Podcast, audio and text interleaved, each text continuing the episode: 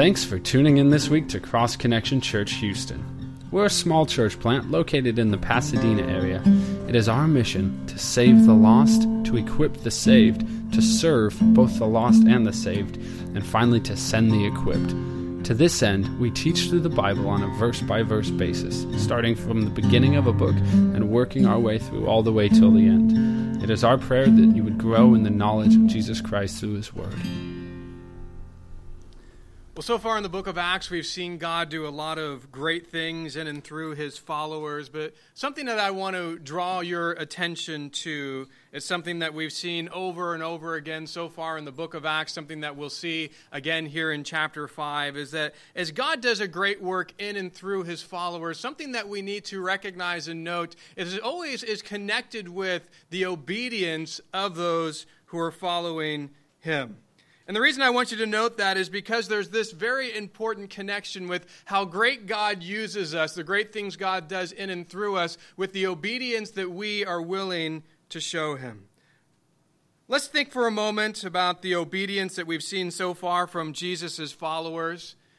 God tells them, hey, Go into all the world and preach the gospel to every creature. But before you do that, I want you to wait. Wait, into wait in Jerusalem for the power of the Holy Spirit. And they're obedient. They wait there and they're filled with the Holy Spirit and they're speaking in tongues. And this crowd gathers. And all of a sudden, the Lord leads Peter to preach the first sermon and to preach the first gospel message. And Peter is obedient to preach that. And we're told that 3,000 people get saved. And then Peter and John, they're on their way to the temple to pray, and they're led to heal this lame man who's begging there at the gate, beautiful. And Peter responds in obedience to the leading of the Lord, and he says to this man, Silver and gold I do not have, but what I do have I give to you in the name of Jesus Christ of Nazareth. Rise and walk. And he lifts the man, and God heals him. Well, a large uh, uh, crowd gathers because of that, and once again, Peter is led by the Lord to share the gospel. And he shares the gospel, and thousands more get saved. The religious leaders, they don't like what's going on, and so they arrest Peter and John and they severely threaten them never to teach or preach in the name of Jesus again. But Peter and John respond with, hey, whether it's right in the sight of God to obey you rather than God, you judge. We're going to obey God, not you. And once again, we see their obedience. And so they're released.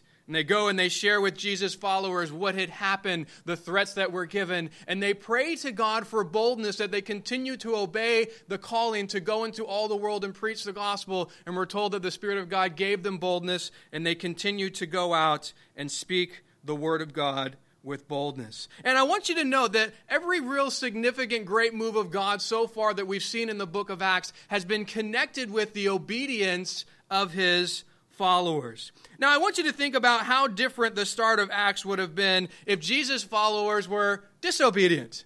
Imagine if Jesus says to them, You know what? I want you guys to go into all the world and preach the gospel, but first go to Jerusalem and wait for the power of the Holy Spirit. And they go to Jerusalem, they go in the upper room, they wait one day, and they're kind of, you know what, we're tired of waiting. We've waited long enough. Peter, the you know, outspoken one, stands up and says, you know what, guys, we got this. Let's go reach the world for Christ. You know, we don't need to continue waiting. I mean, imagine how disastrous the start would be if they didn't wait for the empowering of the Holy Spirit.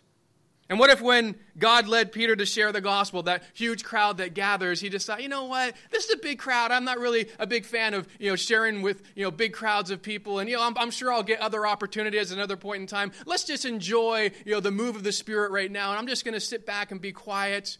3,000 people wouldn't have heard the gospel and gotten saved. What if when Peter was led to reach out and, and heal this lame man, he decides, you know what? John, we're here to pray. That's why we've come. We got more spiritual things to do. You know, this guy's been here for 40 some years. You know, we can reach him another day. Let's just go do our thing. He wouldn't have been healed. There wouldn't have been a big crowd. Peter wouldn't have had another opportunity to share the gospel, and people wouldn't have got saved.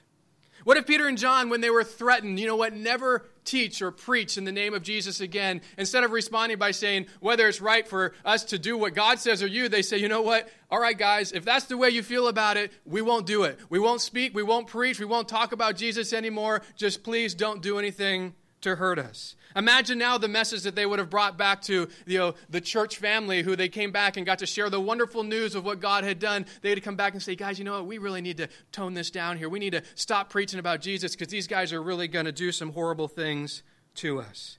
You see, how greatly God was able to work in and through his followers so far in the book of Acts has a direct connection to the fact that they were obedient to him. You know, this is something that we see throughout the Bible. As you look at different people in the Bible, you see someone's obedience or disobedience has a direct connection to how greatly God uses them in their life. I think of Samson because we're looking at uh, people that obeyed God and the disciples, but Samson was a man who literally was the strongest man ever to live. He supernaturally had strength from God to be the judge over all of Israel, to protect them from the Philistines. And he had a wonderful start, this great Nazarite vow. He was conquering and beating up Philistines, protecting them, the, protecting the Israelites from them. And you know what? Sadly, in Samson's life, because of his disobedience, he lost his strength, he lost his eyes, he ultimately lost his life because he was disobedient obedient to the Lord, this great and wonderful guy, full of promise, lost all the things that God was doing because of his disobedience. You know, another person I think about, we usually see him in a negative light because of how his life ended, is King Saul. But you know, when you look at the start of King Saul, he had the privilege of being the first king that God appointed over the nation of Israel. He was a great man, a great humble man. He had a great start. Yet, unfortunately, because of disobedience in his life, ultimately the kingship was removed from him. The work that God was doing in and through him ceased. And he had lots of little areas of disobedience, but there came one, one very significant one, where he's waiting for Samuel to come and to offer the sacrifice before they go into battle. And he's waiting and he's waiting. And he's like, I'm done waiting. I will go offer the sacrifice myself, which was not the place for the king to do. The priest had to come and do that, and he's taken a role that he shouldn't have taken, and he does that, and Samuel comes with a message for him. God says to obey Saul is better than sacrifice, to heed better than the fat of lambs. And ultimately, Saul, your kingship is now going to be removed from you and given to another, and your descendants will no longer be on the throne because of your disobedience to God. So we see throughout Scripture there's this reality that obedience to God brings this ability for God to do great things in and through us, and a disobedience to God hinders the work that God does in us. And I hope all of us this morning would say, you know what? We want God to do great things in us. We want to do God to do great things through us. But understand this important principle that we see over and over again in Scripture. Our obedience or our disobedience is going to be one of the key things to determine how greatly God uses us in our lives.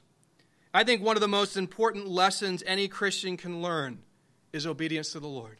You know, it's something that you see almost in every single character in Scripture. It's over and over again that we see in the Bible. And it's something, unfortunately, I know in my own life has taken me a long time to not just understand, because we can understand the importance of obedience, but that's not where it should stop. Are we actually doing it? Are we actually applying it? Because that's the real key. I think we understand, yeah, we should obey, but are we actually obeying in every area of our lives?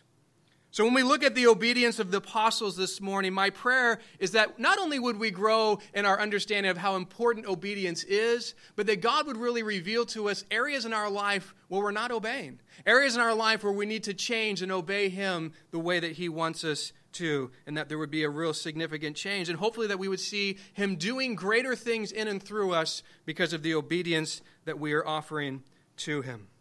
Well, last week we saw how powerfully God dealt with disobedience in the lives of Ananias and Sapphira, ultimately taking their lives from them. And now this morning we're going to see how God powerfully uses the obedience of the apostles. So, chapter 5, we left off in verse 12, and it says this.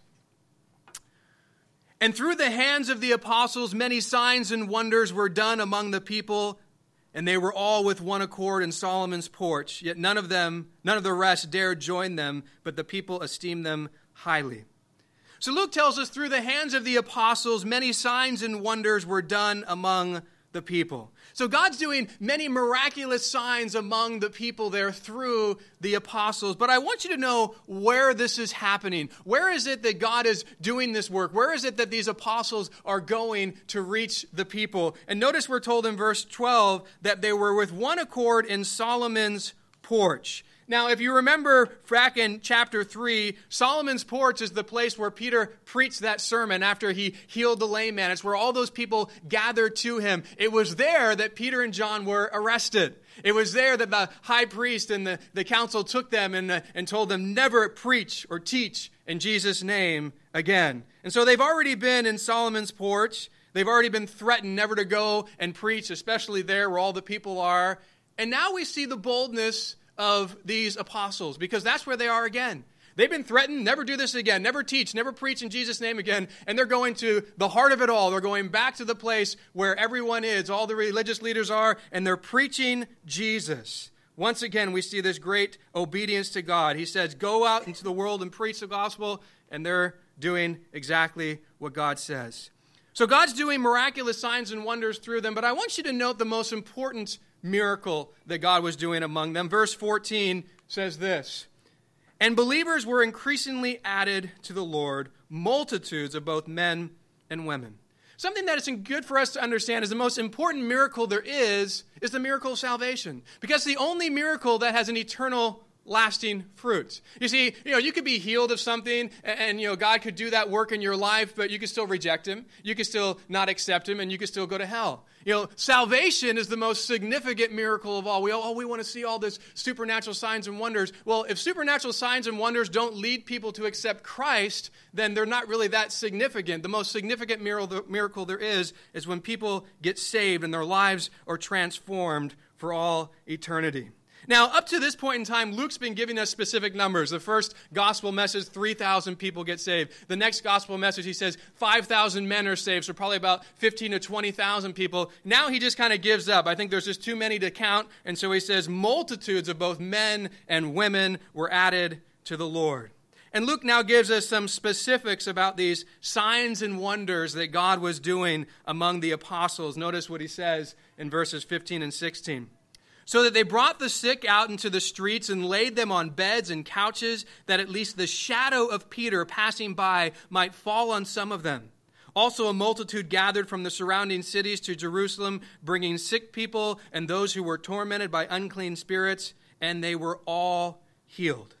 Now, notice this God is moving so powerfully in this miraculous way that people are bringing the sick and they're putting them on beds, they're putting them on couches. And notice that they're hoping that even this will happen, that Peter's shadow might pass by and that people would be healed.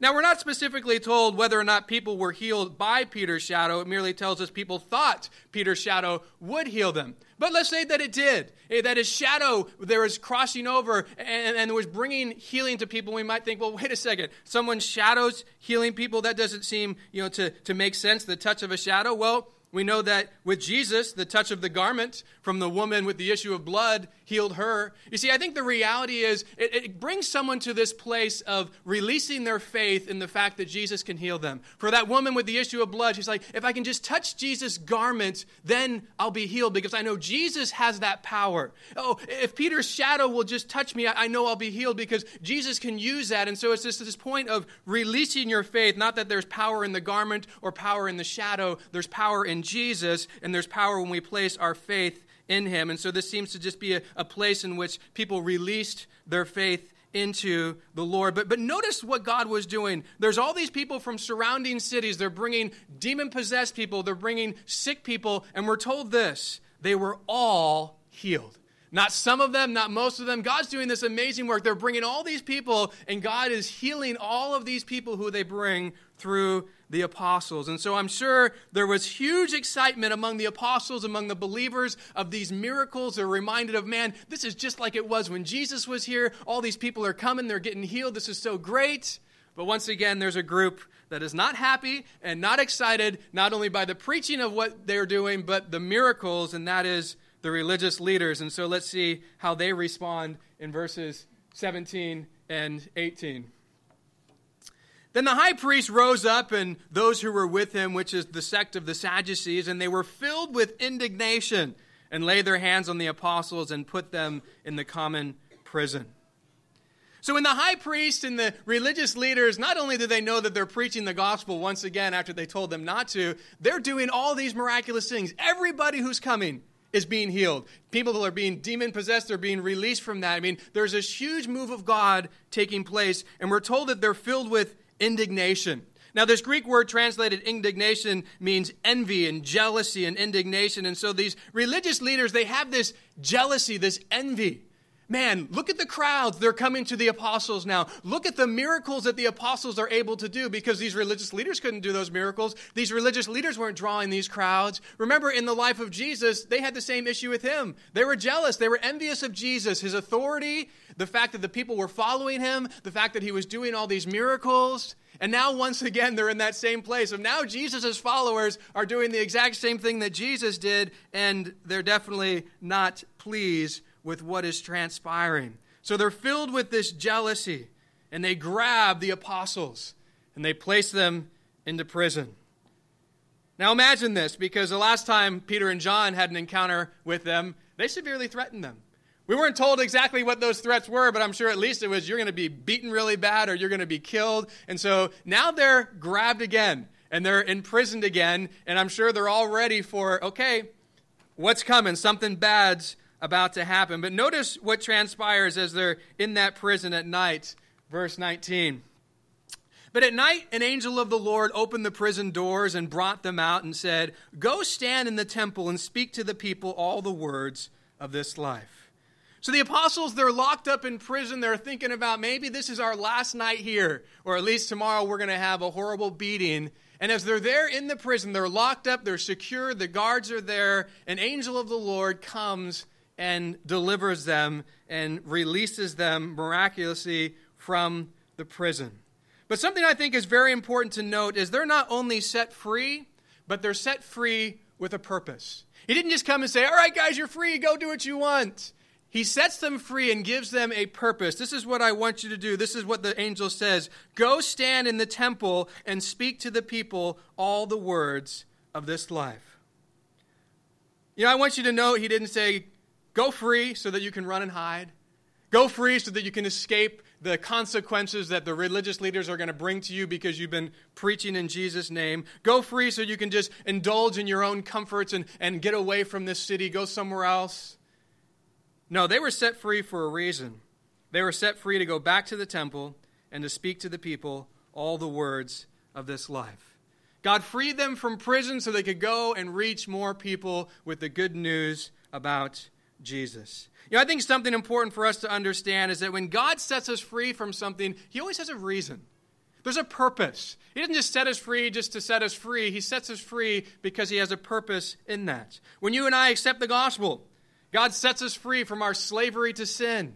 And he does that ultimately first so that we can have a relationship with him, but that we can be free from the bondage of sin, that we can now live for him, that he can now do great things in and through our lives. He doesn't just save us just for the sake of saving us, he has a purpose within that. But you know, once we're believers and God saves us from trials or saves us from addictions or saves us from different things that we're in, I believe there's two main purposes in that as well. First, to draw us closer to him, but second, to help us to be used more for Him.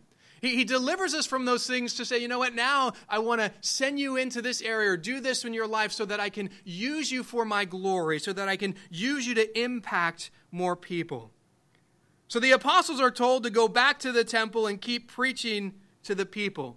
Now, I wonder if when the angels said that, if anyone kind of raised their hand and said, well, wait a second, you realize we were arrested for doing that just a few minutes ago. You know, we were in the temple preaching the gospel. That's why we're in this prison cell. So you're telling us to go back to the same place and do the same thing that God has put in the prison to begin with. I just want to be clear with that.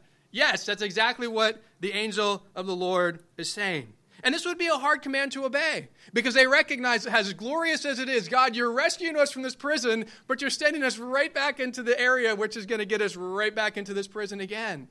And sometimes that's what God does. He says, you know what? There are things that I want you to obey that are going to bring difficulty to your life. There are things that I want you to obey that aren't going to be easy for you to put into practice, and the consequences that come might be hard, might be difficult. But are you willing to do it? Are you willing to obey what I tell you to do? Well, let's see their response, verse 21. And when they heard that, they entered the temple early in the morning and taught. This is great. They're in prison at night, they're delivered, and right away they just go early in the morning back to the same place, teaching the same message that got them arrested to begin with. And they do that because they want to be obedient to God's command. You know, I think this is a great example to us because God wants us to be obedient to His commands even when they're hard to obey, even when they bring us difficulty, even when they bring us persecution. Are we willing to put those things into practice. You know, it's easy to obey God when everything turns out nice and easy. When we look through Scripture, and, and those are the ones that we like to memorize, those promises of the good things that God's going to bring into our life. And, oh, I'm going to do this because look at the promise that goes with it, and it's so great, and it's going to bless my life. And I, oh, I hold on to that, and I'm so excited about that. But what about the times when we do things for the Lord and we don't have the good, nice feelings and we don't have all the, the wonderful things that come into our life? There are things that come into our life that is persecution, that is difficulty, that is trials. Because that's the reality of the world that we live in. And when we're obedient to the Lord, those who desire to live godly in Christ Jesus will suffer persecution. That's the reality of what the Bible tells us. And so there are times when I say, you know what? Obedience to God equals trials, equals persecution, equals suffering. But am I still willing to do it? Or is that when I say, well, Lord, I'll obey when everything's nice in my life, but I'm not going to obey unless things are nice in my life? And I think, sadly, that's where a lot of Christians are. And in our culture today, I think, you know, because of persecution or other things, we kind of shy away from certain truths, shy away from obeying God in certain areas because well, we suffer because of it. We're persecuted because of it, and we're not willing to obey when that happens. Well, I love what happens next because all night long the religious leaders think, hey, we got them in prison, and they're thinking, what are we going to do these guys? We threatened them. You know, they did exactly what we told them not to do. We're going to go take care of business. So let's see what happens. Verse 21. But the high priest and those with him came and called the council together with all the elders of the children of Israel and sent to the prison to have them brought. But when the officer came and did not find them in the prison, they returned and reported, saying, Indeed, we found the prison shut securely, and the guards standing outside before the doors. But when we opened them, we found no one inside. Now, when the high priest, the captain of the temple, and the chief priest heard these things, they wondered what the outcome would be. So the morning's come. The high priests think they've been in prison all night. They're ready to go and put them on trial. And so they call the, the elders together. They get the, the you know, trial group all together and they're ready to put them on trial. And they send someone, all right, go get the prisoners. So the officer goes to the prison to get the apostles to bring them before the council. And notice what happens. He goes and says, Indeed, we found the prison shut securely, the guards standing outside before the doors, but when we opened them, we found no one inside. And we got there, it was still all secure. The guards were still there, but yet somehow the prisoners weren't there. I mean, it's a miraculous thing. There's no way they could get out unless something miraculous were to transpire. Well, the religious leaders, they, they hear this report and were told that they wondered what the outcome would be. Now, the Greek word translated wondered is not a good translation because this Greek word means to be entirely at loss and completely perplexed. They were just like, hmm, I wonder what's going to happen. I mean, they were at a loss for words. They were completely perplexed. We just put these guys in prison that are preaching this message that we don't want them to preach. This is the second time we put them in there and they're gone. How is it that they're gone? You know, and so they're starting to freak out a little bit about what's going on here. I'm sure this is the kind of feeling they had when Jesus' tomb was empty. And so, you know, they're getting to this place of, of what's next? Who are we dealing with? So, as the religious leaders are freaking out, wondering what is the outcome of this going to be, another report comes to them. So, they had the report, hey, the prison's empty, but the next report is even more fascinating. I'm pro- probably sure more concerning for them. Verse 25. So, one came and spoke to them, saying, Look, the men whom you put into prison are standing in the temple and teaching the people. I'm thinking the religious leaders are pretty blown away by this. There's the miracle of them being removed from prison, but yet they probably would have thought, well, you got out of prison, you're running and hiding, you're trying to get away from us. They go right back to the temple, right back to the place they were arrested, and they're preaching to the people again. This is already the second time they've arrested them. Peter and John, they arrest, they threaten. These guys, they arrest, they throw them in prison, they're ready to really do something with them. They escape from prison, and now they're back at it, back in the temple, back preaching the message of the gospel. Well, these religious leaders would have realized we got a problem. they're not afraid of us. They're not doing what we tell them to do. Our threats aren't working. We put them in prison. They escape prison, and they're going straight back to the place that we just arrested them from. Well, now we're going to see how these guys deal with this problem. Verse 26. Then the captain went to the officers and brought them without violence, for they feared the people lest they should be stoned. And when they had brought them, they set them before the council, and the high priest asked them, saying, Did we not strictly command you not to teach in this name? And look, you have filled Jerusalem with your doctrine, and intend to bring this man's blood on us. Well, the apostles now are arrested for the third time. But notice the arrest is a little bit different this time. Last time they just grabbed them and they tossed them in the prison, but this time we're told they, they take them without violence because of fear of the people. Because now they've been doing lots of miracles. The people love them. People's giving glory to God. And so, you know, the religious leaders are fearful that the people might stone them if they do something too harsh to the apostles. And I can just picture these officers coming and saying, no, hey, excuse me, guys, uh, uh, would you mind just coming with us? You know, we, we, we, would like to talk with you in private here. I mean, you know, before it was just grabbing them, tossing them into prison, and now there's all this fear. But, but notice the fear is the fear of people. They didn't have this fear of God of, whoa, God obviously is doing miracles among them. God obviously miraculously saved them from prison. There's no fear of God. There's just a fear of people, which has been one of the big problems of the religious leaders ever since we've seen them in the Gospel of Luke. So the apostles go with them. They're set before the religious council. And notice what the high priest says. He has this opportunity now to speak to them, and he says, Did we not strictly command you not to teach in this name? And look, you have filled Jerusalem with your doctrine and intend to bring this man's blood on us. The accusation of the high priest is just a wonderful, wonderful testimony to the effectiveness of the message preached by the apostles. Notice what he says. He declares himself, You have filled Jerusalem with this doctrine. You filled Jerusalem with the truth of what Jesus has done. He himself is upset because he realizes you have made such an impact in this city that everyone knows the gospel of Jesus. Everybody knows what you guys have been proclaiming. He's obviously saying it in a negative, but what a wonderful testimony. What a wonderful thing if the world can say to us as a church, man, you have just totally filled Pasadena and the surrounding areas with the gospel message. Stop it. We don't like it. We don't want you to continue with this. But notice what else he says. You want to bring the blood of Jesus on us.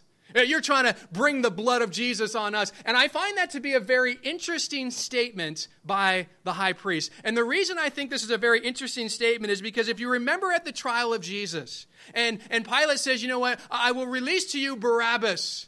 And, and or I'll release you know Jesus or Barabbas, and they you know, ultimately say we want Barabbas. But notice there's something that they say to Pilate that when you read through that, you're thinking, oh my goodness, I can't believe you would actually say that. But verse 24 when Pilate saw that he could not prevail at all, but rather that atonement was rising, he took water and washed his hand before the multitude, saying, I am innocent of the blood of this just person.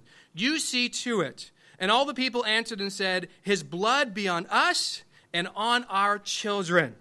Then he released Barabbas to them, and when he had scourged Jesus, he delivered them to be crucified. Notice what the uh, high priest and the religious leaders say. Let Jesus' blood be on us and our children. I mean, what a statement to make. But notice now, how dare you? You're trying to bring the blood of Jesus onto us. And you're the ones who said, let his blood be on us. It seems like now the conviction of the Holy Spirit is on their life and on their sin, and they don't want people saying, hey, you're responsible for Jesus' death, even though that is the truth. Well, notice how the apostles answer the high priest's question, verse 29. But Peter and the other apostles answered and said, We ought to obey God rather than men. The God of our fathers raised up Jesus, whom you murdered by hanging on a tree.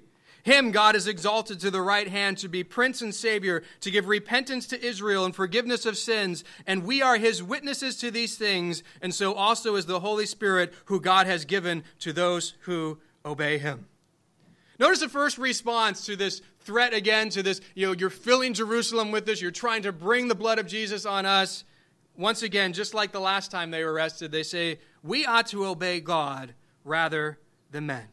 They recognize the importance of obedience to God over obedience to the religious leaders, of obedience really to anyone else. And I think this is something that's so important for us as believers to recognize. Believing and obedience to God should be the top priority over uh, obedience to anyone else. You know, we live in a culture that is desperate for us to obey it. We live in a culture that is constantly trying to get us to conform to it. They want us to believe the way they believe. They want us to think the way they think. They want us to act the way they act. And they're trying to conform us into that. And we have to get to that place where we say, are we willing to obey God more than anyone else?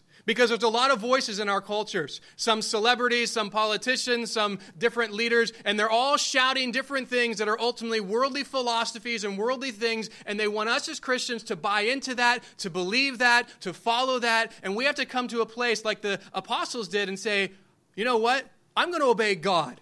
He's the one I'm going to obey, not you. I'm going to listen to the voice of God, not your voice. I'm going to follow the voice of God, not your voice. And that can be a difficult thing for us to do to tune out and say, you know what, all these other things, I don't care what you're saying. There's only one voice that matters, there's only one person that ultimately matters, and I'm going to obey him. Regardless of the consequences, regardless of the persecution, regardless of the suffering, regardless of the trials, because those will come when we make a stand, just like we see here with the apostles. They're making a stand for Jesus, and things don't get nice and rosy for them, things get more difficult and hard for them. But that's not something that they equate into that. They say, you know what? I don't care. Whatever comes, comes, but I'm going to stand and obey God over you. And this is such a good challenge for us, especially in our culture today. I get so saddened by, especially leaders in the church, but Christians as a whole, who are abandoning obeying God because of the voice of the world, the voice of the culture that is overpowering and saying, you know what, yeah, we'll kind of throw this out and we'll buy into what you're saying and, and we'll follow what you're saying. And no, regardless of what you say, regardless of what you think, we are not going to buy into that or follow that. We are going to obey God and Him alone. Notice what else the apostles say. They tell him, hey, once again, this is Jesus who you killed who you murdered, who you hung on the cross, and God has exalted him as Savior. He's going to bring repentance to Israel, forgiveness of sins, and we are witnesses. And you know what? Who else is a witness? The Holy Spirit, and the Holy Spirit's been given to all those who believe and obey Jesus. Well, verse 33 gives us the response to, of the religious leaders to what they say. When they heard this, they were furious and plotted to kill them. We're not obeying you guys. And by the way, you killed Jesus, God raised him up. He's now Savior and Lord. And you know what? He's saving Israel from their sins. The Holy Spirit is indwelling us. We're witnesses of that. They hear that message and they're furious, so furious that now they plot how they can kill the apostles. They're in the same place as they were with Jesus. And so while this is happening, a man named Gamaliel, he's got something to tell the religious leaders. Let's see what he has to say. Verse 34. Then one in the council stood up, a Pharisee named Gamaliel, a teacher of the law, held in respect by all the people, and commanded them to put the apostles outside for a little while. And he said to them, Men of Israel, take heed to yourself what you intend to do regarding these men. For some time ago, Theudas rose up, claiming to be somebody. A number of men, about 400, joined him. He was slain, and all who obeyed him were scattered and came to nothing. After this man, Judas of Galilee, rose up in the days of the census and drew away many people after him. He also perished, and all who obeyed him were dispersed. And now I say to you, keep away from these men and let them alone. For if this plan or this work is of men, it will come to nothing. But if it is of God, you cannot overthrow it, lest you be found to fight against God. Gamaliel was a top rabbinical teacher and leader within the uh, group of Judaism there at that time. We know that the Apostle Paul, when he was still Saul, he studied under Gamaliel. Gamaliel was one of the rabbinical teachers who helped him learn about Judaism. So here's a guy who's very respected, and he says, You know what? Let's have the apostles leave. I, I want to talk to you, all of you who are on the council here, for a moment. And so he addresses the council Men of Israel, take heed to yourself what you intend to do regarding the apostles that you've arrested. And he goes on to share about two men. He gives two examples about two guys who rose up claiming to be something, and there were people who followed them. One had 400, another had a group of people. Both men die. And he notes all the people who followed them, they dispersed. Nothing came of it because it was just men and it was just their thing that they were doing and it all just kind of scattered on its own. And now he gives the point of his two examples in verse 38. Now I say to you, keep away from these men and let them alone. For if this plan or this work is of men, it will come to nothing. But it's of God, you cannot overthrow it, lest you even be found to fight against God. Gamaliel's saying, hey, if what these apostles are doing is of men, it's going to come to nothing. Don't worry about it. Let it go. It's just like these other guys. It will just end with nothing. They'll end up dying and all these people following them. If it's of men, it won't last. But if it's of God, you don't want to get in the way of that. If it's of God, you better steer clear of that. If it's of God, you don't want to do anything to these guys to hinder the work of God. Now, this is great advice. Unfortunately, Gamaliel's not really putting it into practice because he doesn't do anything beyond just kind of throwing this out there. But you know what? There's truth to this. If it's of men, it's just going to die out. If it's of God, you can't stop it. And so he throws this out there. Just let him go. Let's see what happens. Well, let's see if uh, the religious leaders take his advice. Verse 40. And they agreed with him. And when they had called for the apostles and beaten them, they commanded them that they should not speak in the name of Jesus and let them go. It says they, they agreed with him, but obviously they didn't fully agree with him because Gamaliel says, just let him go and let's just see what happens. And they, oh, that's great advice, Gamaliel. Bring him in here beat them. You know, so you know, it wasn't a full agreement. We're going to do something to these guys to try to stop them and hinder them and strike some fear in them so hopefully they won't continue to preach in Jesus' name. Now, obviously, their desire was to kill them.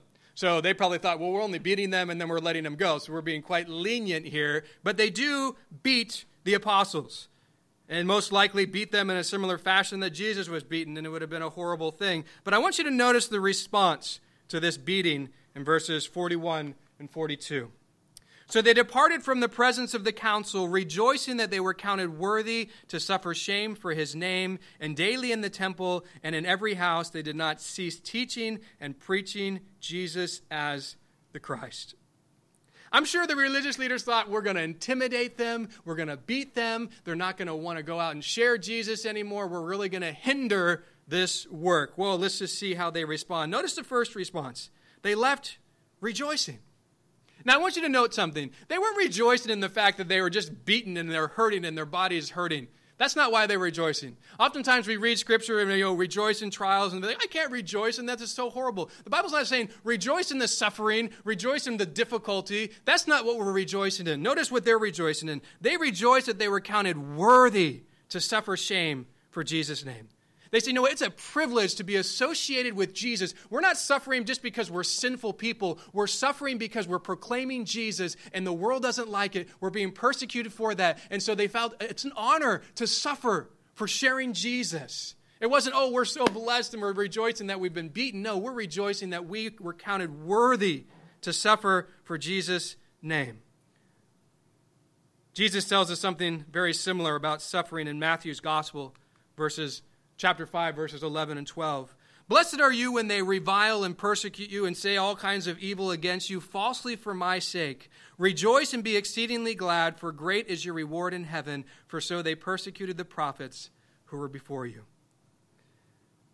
The apostles rejoiced, not only that they were counted worthy to suffer for Jesus' name, but there was a recognition as they sat under Jesus that, you know what, there are rewards that are eternal when you suffer for Jesus in the present life. And that's something that we need to remember. What we go through for Christ, what we deal with for Christ, the persecution and suffering that we endure for Christ in this life brings eternal rewards in eternity with Him in heaven. God promises that. If you go through these things for me here, I'm going to reward you for all eternity. And that's something that should encourage us. That's something that we should recognize that there are blessings that maybe they won't even be seen in this life, but they will be seen in the life to come as we obey God as we stand for him in the midst of persecution and suffering. So the religious leaders thought they would intimidate and discourage the apostles by beating them, but they respond with rejoicing. But there's another response, the response that I'm sure that made them even more upset. Daily in the temple and in every house, they did not cease teaching and preaching Jesus as the Christ. And notice this pattern. Daily in the temple, in the homes, Wherever they went, they continued to preach Jesus. You guys better never preach about Jesus, never teach about Jesus anymore. Oh, well, maybe we'll go to once a month or, or once a week. No, no, no. Their pattern was every single day, wherever they were, whether it was at home, whether it was in the temple, there was a pattern of a lifestyle of evangelism.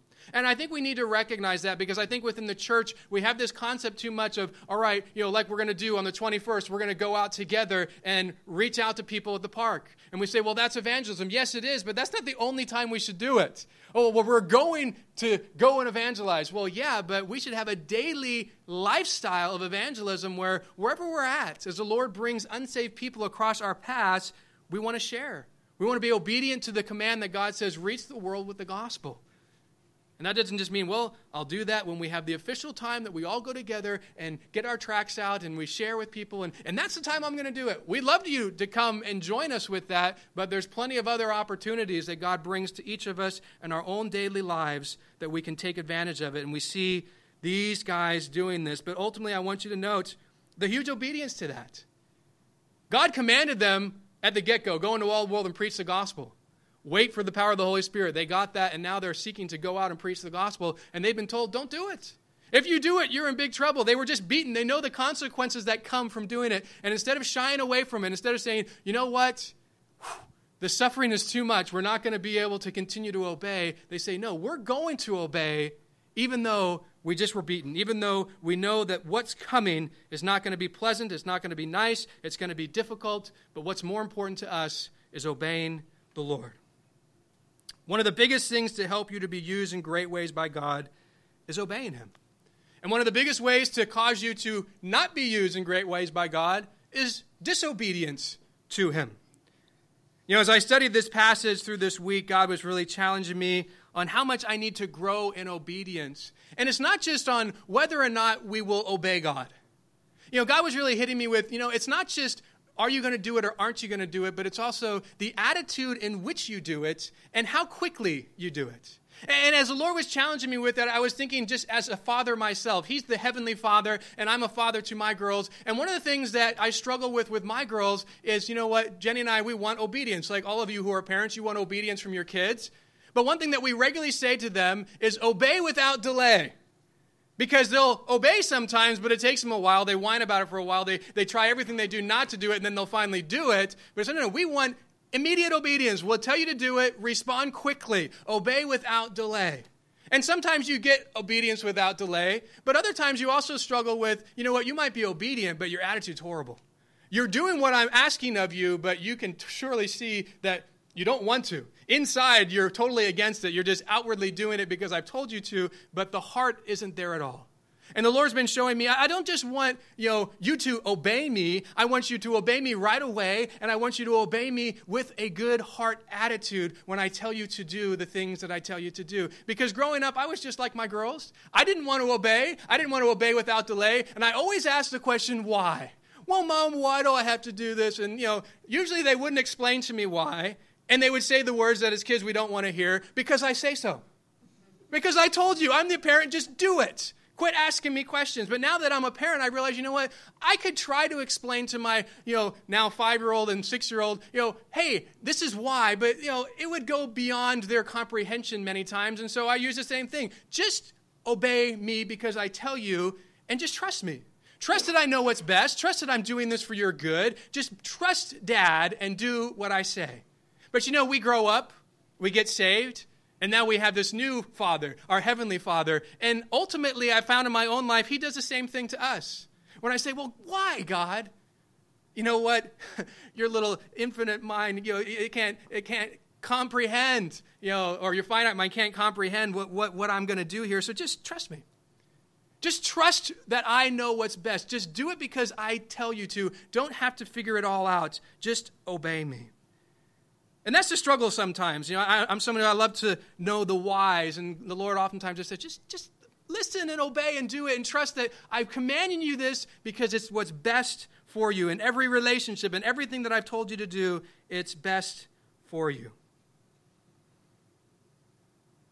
The real challenge for us is are we willing to just trust and obey what God tells us right away, without delay, with a good attitude? You know, I remember when I first went to Scotland, or actually when I was preparing to go, I had this team of people that were ready to go with me. And, you know, I'm at you know, Bible college and it was missions focused and it was always about bring together the team. That's the way to go. I was the only one to get a visa. I was the only one to get support. And no one else had that. No one else could go except for me. And I'm starting to think of all the logistics. And I sat down with one of the pastor mentors of mine. His name was Rod Thompson. And I just start going into all the, you know, I should go for this reason, I shouldn't go for this reason, and going back and forth. And, and he just stopped me and he said, You know what? You're just making this too complicated. There's really only one question you need to answer. You know that God has clearly called you. He's opened up all the doors. It's quite obvious to all of us. He's called you there. There's the question I want you to answer Are you going to obey what God's called you to do or not? The rest of it's irrelevant. You're, you're, you're, throwing all this other stuff, but the real bottom core line is hey, are you going to obey him or aren't you going to obey him? That's the only question you really need to answer. And it really made it simple. And I came back to, you're right. I just need to be obedient and do what he's called me to do and go. And because I went, I was able to see God do this great work through me, great work in me, great work in the Scottish people. But you know what? If I said, nah, forget it, I'm not going, there's all these different things going on, I'm not going to do it. I wouldn't have been able to experience and be blessed in that way. You know, I shared with you, even had a similar experience coming here. Jenny and I weren't expecting to come to Texas. We weren't expecting definitely for the Lord to lead us here. Once again, we wanted a team. God hadn't provided that, and He clearly said, You guys just go, move to Pasadena. And we're thinking, All right, well, once again, it was just, Are you going to obey or not? Forget trying to figure it all out. Forget, you know, who's going to be on the team, who's not. Are you willing just to say, I will obey you and go? And once again, when we made that choice to obey, we were able to experience the great things that God has done in this church and through us and in us. Uh, and it really comes down to that simple question Are we willing to obey God or not? In our marriages, are we willing to obey God or not? Husbands, love your wives as Christ loves the church. Well, God, you know, there's this reason I can't and that reason. You know, at the end of the day, are we willing to say, All right, I'll obey you? Wives, respect and submit to your husband. Oh, well, you don't even know what kind of guy I'm married to. Well, it comes down to are you willing to obey God or not? And all these different relationships with our enemies, love them. Oh, Lord, you don't understand how horrible this person is. It comes back to am I willing to obey God or not? It's not about the person and the relationship I have with them. Ultimately, it's about the relationship I have with God. Am I willing to obey God? Regardless of how that person treats me, regardless of how that person is, am I willing to do what God tells me to do in all these different circumstances? The way I live, the way I speak, it really comes back to am I willing to say, Lord, I'm just going to obey you, even though I might not understand everything, even though I might have questions. I'm just going to trust that you know what's best, and I'm going to obey you and do it with a good attitude. And you know what? I'm not there. I haven't come to a place where I always obey right away without delay, without asking questions, but you know, I have found when I have been obedient to the Lord, the impact it makes on my life and how He can work in me and through me drastically changes. And I think we see that in the apostles, we see that throughout Scripture, and I want to encourage you be obedient. It will do great things in every relationship we have, it will do great things in your life. And I just want to take a moment as we close this morning, just to be quiet before the Lord. And if there's areas of your life where you look, you listen, you're thinking, you know what? I know there's some willful disobedience in my life right now. I know there are things that the Bible clearly tells me I shouldn't be doing that I'm doing. Or I know there are things that the Bible tells me I should be doing that I've chosen not to do. And I want you to take this moment right now as we're quiet before the Lord, just between you and Him, just to confess those things. But not just to ask for His forgiveness, but also to ask Him to help you to change, to help you to be obedient, to help you to do the things that He's called you to do, and to stop doing the things that He's called you not to do. So let's just take a moment just to be quiet before the Lord and do that, uh, and then I'll close us in prayer.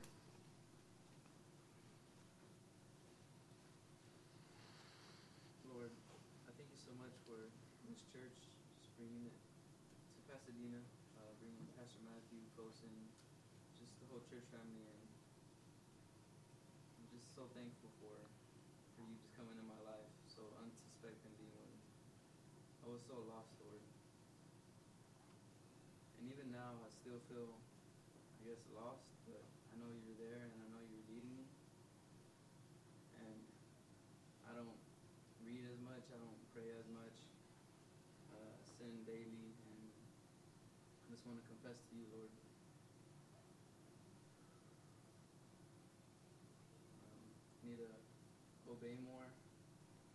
Obey your word and stop disobeying and uh, second guessing your word, doubting, uh, not doing setting it for tomorrow, and just, just need to do it today, now.